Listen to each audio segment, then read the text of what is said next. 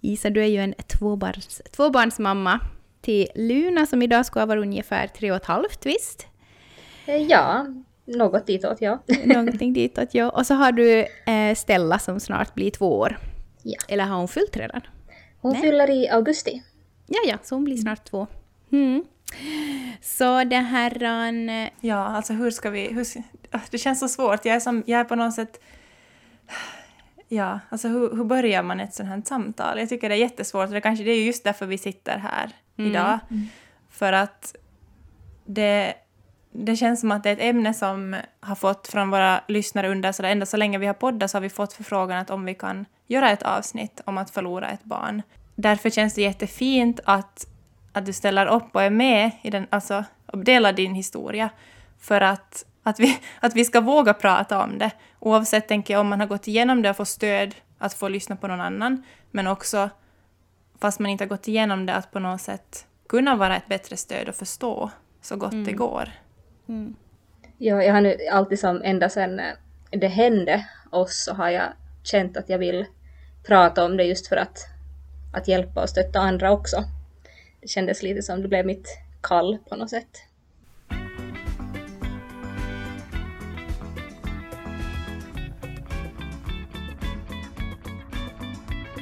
Om vi ska gå tillbaks då till eh, när det hände, vilket ju då är ungefär tre och ett halvt år sedan. Hur var din graviditet med Luna? Den var helt, helt normal, det var väl en typ drömgraviditet. Um, jag orkade jättebra, um, det var bara i början som jag var extremt trött och, och mådde lite illa men att annars så var jag som vanligt helt enkelt och var Mm. typ riktigt dagarna innan beräknat så var vi ute och promenerade med min man och allt sånt och jag orkade bra så att Mm, mm. När började du, eller kände du någon, någon gång att, att det är någonting som är på tok, eller, eller hur gick det till då ni märkte att det var eh, någonting som inte stod rätt till? Um, nå, det var egentligen den där veckan, nå, eller bara några dagar innan det hände. Så, jag tror det var kanske tre dagar innan det hände, så var vi till eh, rådgivningen och allting såg jättebra ut. Och, eh, men sen hade jag ändå varit ganska trött då för att, men jag tänkte nog att det är för att det är ganska vanligt, det är snart liksom beräknat datum, snart är det dags för förlossning och så vidare. Så det kändes inte på det sättet som att det var något, något konstigt. Men sen då, samma dag som vi märkte det, så hade jag börjat känna att det var färre rörelser. Mm. Men det var inte så ovanligt att det var få rörelser under, under dagen, alltså, det var mindre bara, inte så här större. Att de brukar oftast komma till kvällen. Men sen när det inte kom på kvällen heller så då blev det... Då, då, då förstod jag att nu är det någonting som är konstigt. Då ringde jag ju in till eh, sjukhuset då så kollade, kollade de... Eh, eller de sa att jag skulle testa olika saker för att se om det kom mera rörelser men sen ingenting hjälpte så då får vi in. Och då upptäckte de då att, att hjärtat hade slutat slå. Vi fick ett eget, ett eget rum. De frågade vill vi få hem vill, eller eh, vill vi stanna, stanna där? Och vi, jag ville absolut stanna där. Jag ville inte hem då. Eh, och eh, de var jätteförstående och hjälpte till och de sa helt enkelt att vi får ringa på, på klockan när som helst. De kommer och, och pratar om det är någonting och, och svara på frågor. Att det var, det var jättefint. Hur gick känslorna i dig? Kunde du som alls ta in det, eller? Mm, jag var ju nog i, i chock där och det var, det gick från att känna sorg till att känna ingenting till att känna glädje. Alltså allting var väldigt blandat. Um, för det här, alltså då när vi var, var det dagen efter, nu, nu minns jag inte exakt om det var dagen efter eller två dagar efter vi kom in som um, jag fick då medicin så att jag skulle lägga igång förlossningen. Mm. Och då var det ju ändå som, då kändes det ju fint ändå att snart får jag vara med om det, men um, vi visste ju hur det skulle gå, så att säga. Det var som alla känslor blandat med att inte känna någonting alls. Mm. Men hur var förlossningen sen med Luna då? hur var det liksom under verkarbete och hur länge tog det? Och... Um, ja, alltså det tog ett tag när jag väl hade börjat få uh, medicin så tog det väl tills nästa dag. Någon gång på kvällen som, som det riktigt kickade, kickade igång då. Och sen mm. var det 45 minuter av krystande och uh, jag minns inte så där supermycket av det för jag, jag fick ju som alla, de ville inte att det skulle vara, bli en trauma, traumatisk upplevelse mer än, än ja. det redan var. Så att jag fick mm. ju så mycket smärtstillande så de bara kunde ge för att det fanns ju ingen risk för barnet. Nej. Nej. Så att äh, jag minns inte exakt hur det var. Det enda jag minns var att jag hela tiden trodde att hon Eh, fortfarande skulle skrika fast jag visste att det inte skulle vara så.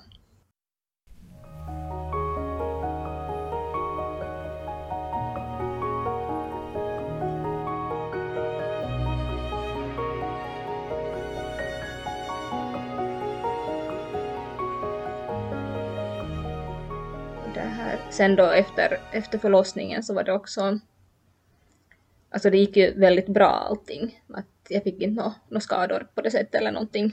Så att um, det här det kändes också väldigt bra på något sätt.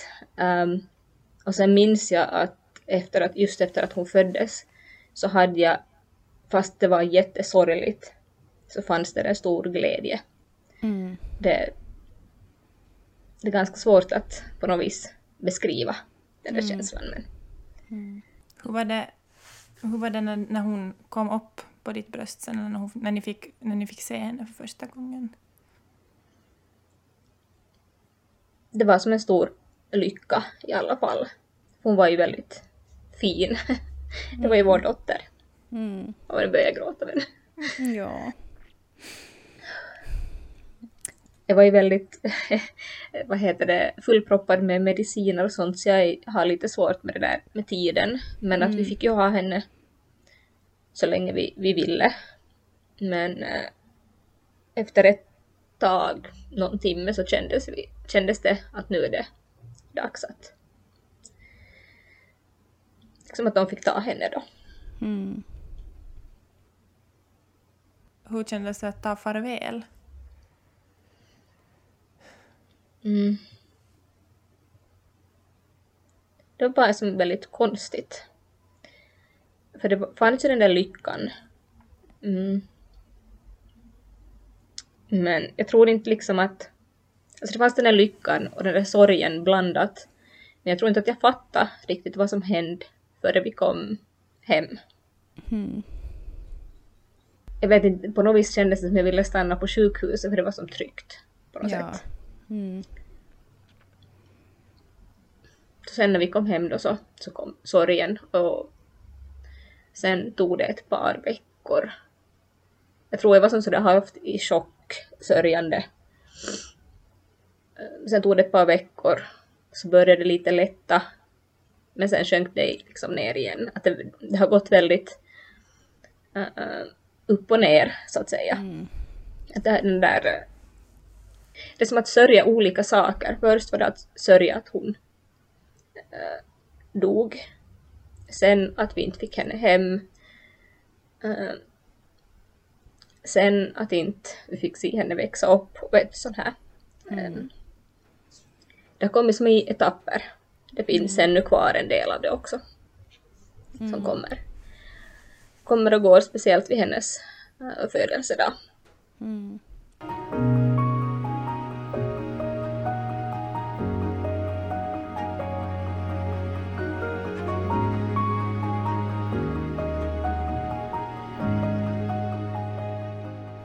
Jag vet inte ens vad man ska säga. Det är, som, det är ju som för hemskt.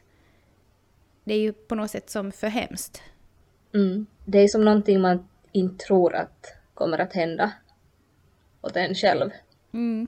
Men sen när det händer så, så det här, då, då, förstår man liksom hur, alltså jag vet inte jag ska ens lägga ord på det, man förstår hur, alltså man, man förstår att uppskatta saker mer.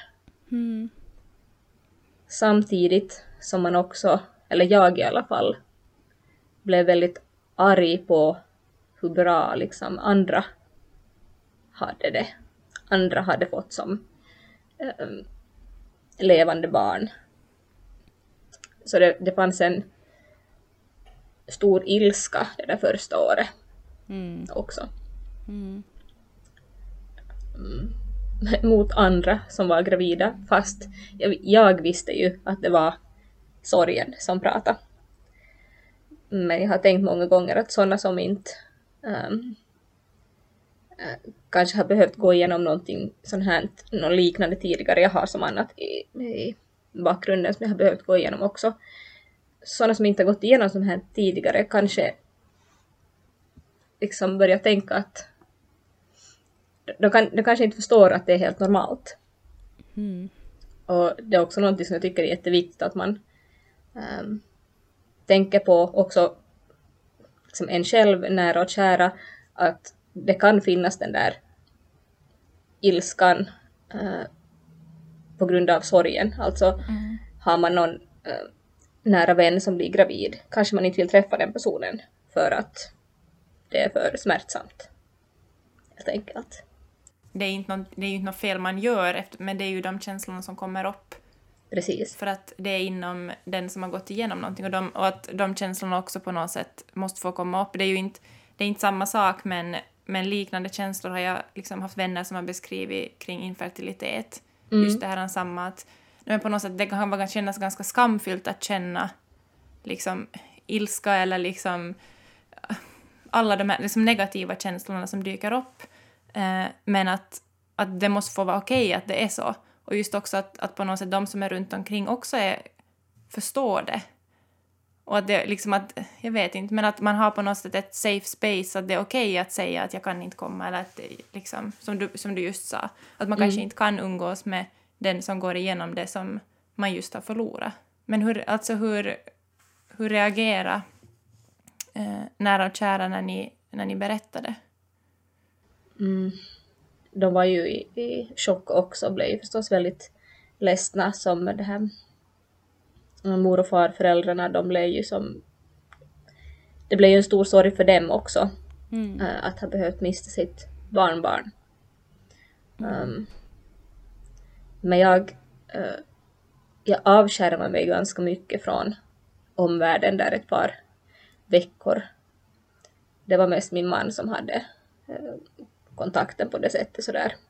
Mina vänner så de, alltså jag är jättetacksam för de behandlar mig liksom som tidigare samtidigt som jag fick prata om det som hände. Så att jag är väldigt tacksam för, för det. Mm. Att de, eh, de blev väldigt ledsna för vår skull men eh, de, kunde, de kunde ta det. Det finns ju sådana som blir väldigt rädda också, eller vad man ska säga, att de inte, vänner som inte klarar av det. Och, ja, eh, precis. Inte vet vad man ska säga och att då är det Precis. kanske enklare att inte säga någonting. Och, mm. Så, det här. så därför är jag väldigt tacksam mot mina, mina vänner och familjen också att de, de, kunde, de kunde ta det helt enkelt. De stängde mig inte ute.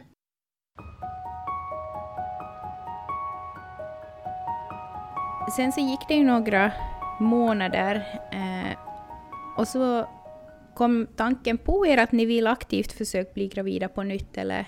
Jag fick den här känslan direkt jag hörde att eh, Luna hade eh, dött.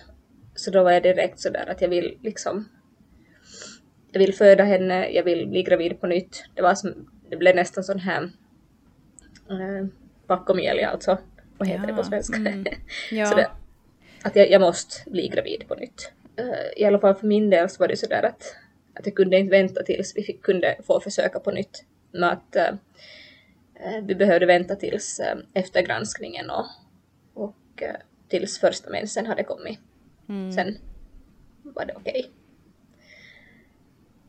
Um, nej ja, ja för, för mig och, och min man så var det nog bara att vi ville testa på så snabbt det bara gick. Ja, Men det där är ju också väldigt individuellt. ja förstås.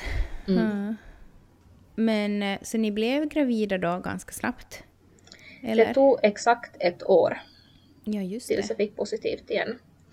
jag hade tänkt testa på, eller jag hade som mål att jag ska bli gravid uh, igen tills Lunas födelsedag. Det är som ettårsdag. Mm. Och sen hade jag tänkt ta testet på hennes ettårsdag men jag vågade inte för att det skulle, jag skulle ha blivit så besviken. Um, men så var det en kompis som har gått igenom eh, lik, eller samma sak. Okej. Egentligen bara, bara det här. Ja, men en kompis som hon hon bor längre ifrån. Vi eh, hade, har mest som kontakt via eh, Whatsapp och sånt. Mm. Så hon meddelade då att hon hade blivit gravid på nytt och det här var då dagen efter Lunas födelsedag. Och då blev jag först lite ledsen och bara nej. Nu, nu jag, är ju inte gravid, tänkte jag först. Ja, ja. Och så måste jag bara testa, bara för att se. Och sen glömde jag nästan bort att titta på testet. Och sen råkade jag säga att oj, det är ju faktiskt en svag, svag linje. Mm. Så blev jag nästan i chock igen, att jag visste inte riktigt vad jag skulle... vad jag skulle känna. Att, att så... Det blev liksom ganska så här att what? Ja. och så tog det några timmar och sen blev jag jätteglad och, och, och grät och var Ja. jättelycklig. Mm. Så. Mm. Men det Hur tog... var det att, ja. att gå in i en ny graviditet med det som ni hade varit med om? Ehm, på ett Hade vis... du liksom mer oro eller någonting? Jo, mer oro fanns nog. Ehm, vi skaffade en sån hemmadoppler. Um, Mm. Just för att jag på något vis... Om, alltså till en början så då känner man ju inte förstås rörelser på det sättet. Men så till en början var det inte egentligen så stor oro. Ehm, det var först sen när jag kunde börja känna rörelser som oron kom starkare nästan. Mm. För det var då som jag blev rädd att inte känna rörelser. Ehm, så då var det tryggt att ha den där hemmadopplern. Men jag får nog in till sjukhuset också. ehm, ett par gånger. Ett par, tre gånger för att kolla. Men ehm, Hade de, hade de kunnat berätta åt er, vad liksom, visste de vad som hade hänt när hennes hjärta slutade slå, eller var det liksom... Ja, har ni fått veta någonting om det? nej, det fanns som ingenting Nej. som vi tydde på. Liksom, eller som kunde visa på någonting sp- specifikt. Att det var en sån där oförklarlig eh, död helt enkelt. Att, Ehm, så det var, gjorde ju också att det blev, på ett vis var det skönt att det inte var någonting eh, på ett vis var det skönt att inte ha en orsak samtidigt som det inför nästa graviditet var jobbigt också. Mm. För um, jag ofta funderar just att det, var det någonting jag gjorde eller var det eh, skulle jag ha borde um, sova på ett visst sätt skulle jag ha behövt liksom jag har gått igenom alla små grejer att vad skulle jag ha kunnat gjort mm, annorlunda. Okej.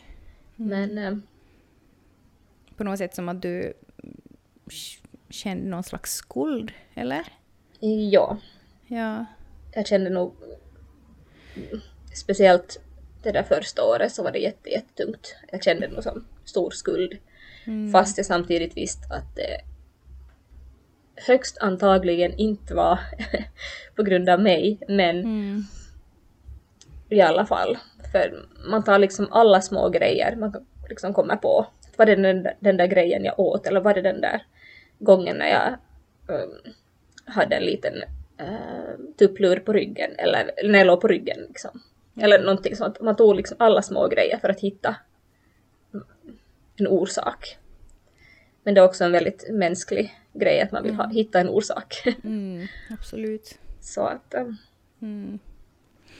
Eh, vilka tankar kom sen på Luna? Visst, eller hur ska man uttala hennes namn? Jag har ju sagt fel hittills nu. Ja, nej, det, vi, ser, vi har sagt Luna så att det blir lite mer så här finskt, men Ja. Luna går också bra. ja, okej. Men vilka tankar kom tillbaks liksom eh, sådär på henne när du sen närmade dig slutet av graviditeten då med Stella? Alltså då i slutet på graviditeten, jag vet inte om jag hade så mycket tankar på, på det som hände med med Luna på det sättet annat än att jag ville inte att det skulle hända på nytt. Så jag var väldigt Ja, rädd precis. att inte känna rörelser, att det var någonting som skulle gå fel så att mm. Mm. Mm. För det är inte bara det, det kan ju hända andra saker också under förlossningen och, och efter och sådant så att Mm. det var nästan efter Stella hade fötts som, som jag började tänka kanske mer, mer på, på Luna igen. Mm. Och allt som man har, har gått miste om med henne. Ja, precis. Då du, då du sen nu då fick uppleva det på riktigt eh, Mm. med Stella. Eh, Precis, så då kommer det ju som en ny sorg igen. Ja. Som jag pratade om tidigare, att det kommer så här små, Mm. små sorger som man behöver komma över då. Mm. Hur var det när Stella kom upp på ditt bröst då? Och hon, du, när ni fick liksom ett levande barn. Och alltså, min man sa att jag såg så chockad ut. för det här. Um, no, det var igen det samma sak, att det tog ganska länge i början, men sen när det väl kickade in så var jag ju beredd på att det skulle vara samma som med, Luna, att det skulle ta ungefär sådär 45 minuter och, och jag väntade på en sån här viss smärta som skulle komma och så kände jag okej nu börjar den där smärtan komma som jag hade med, Luna. Och då sa det här eh, barnmorskan där att nu, nu kommer bebis. Jaha. jag bara what? och så mitt i allt var hon på mitt bröst så jag fattade som ingenting. Så det var ganska, Ja. ganska häftig, häftig känsla. Och det, Ja. det tog bara som tio minuter då själva det där kryssningsskedet Ja. så att det, det gick mycket snabbare då. Mhm. Så jag, jag blev lite chockad. Ja. Men det var, det var nog väldigt, väldigt häftig känsla. Väldigt overklig. Mm. Och så kommer Stella då och ligger där och tittar på dig och vet inte alls liksom. ja. Ja. Oj, det var, det var häftigt. Men det är det också, jag har liksom lite så här eh, svaga minnen. Det kanske hör till, jag vet inte. Det första gången som, Mm. som jag födde som ett levande barn på det sättet. Så att jag vet inte att det hörde till att man kanske glömmer bort lite att man är lite i en annan värld Mm. där. Jag vet inte. Tiden minns- går liksom lite ihop. Man har kanske, Ja. Jag tycker själv att man har inte som... Nej men att tiden flyter lite samman. Mm, ja, det var lite, lite sånt att jag, jag minns inte exakt vad som hände när och sånt, eh, förutom det där att nu kommer bebis. Ja. var hon mitt i allt på mitt bröst. Det, det var häftigt.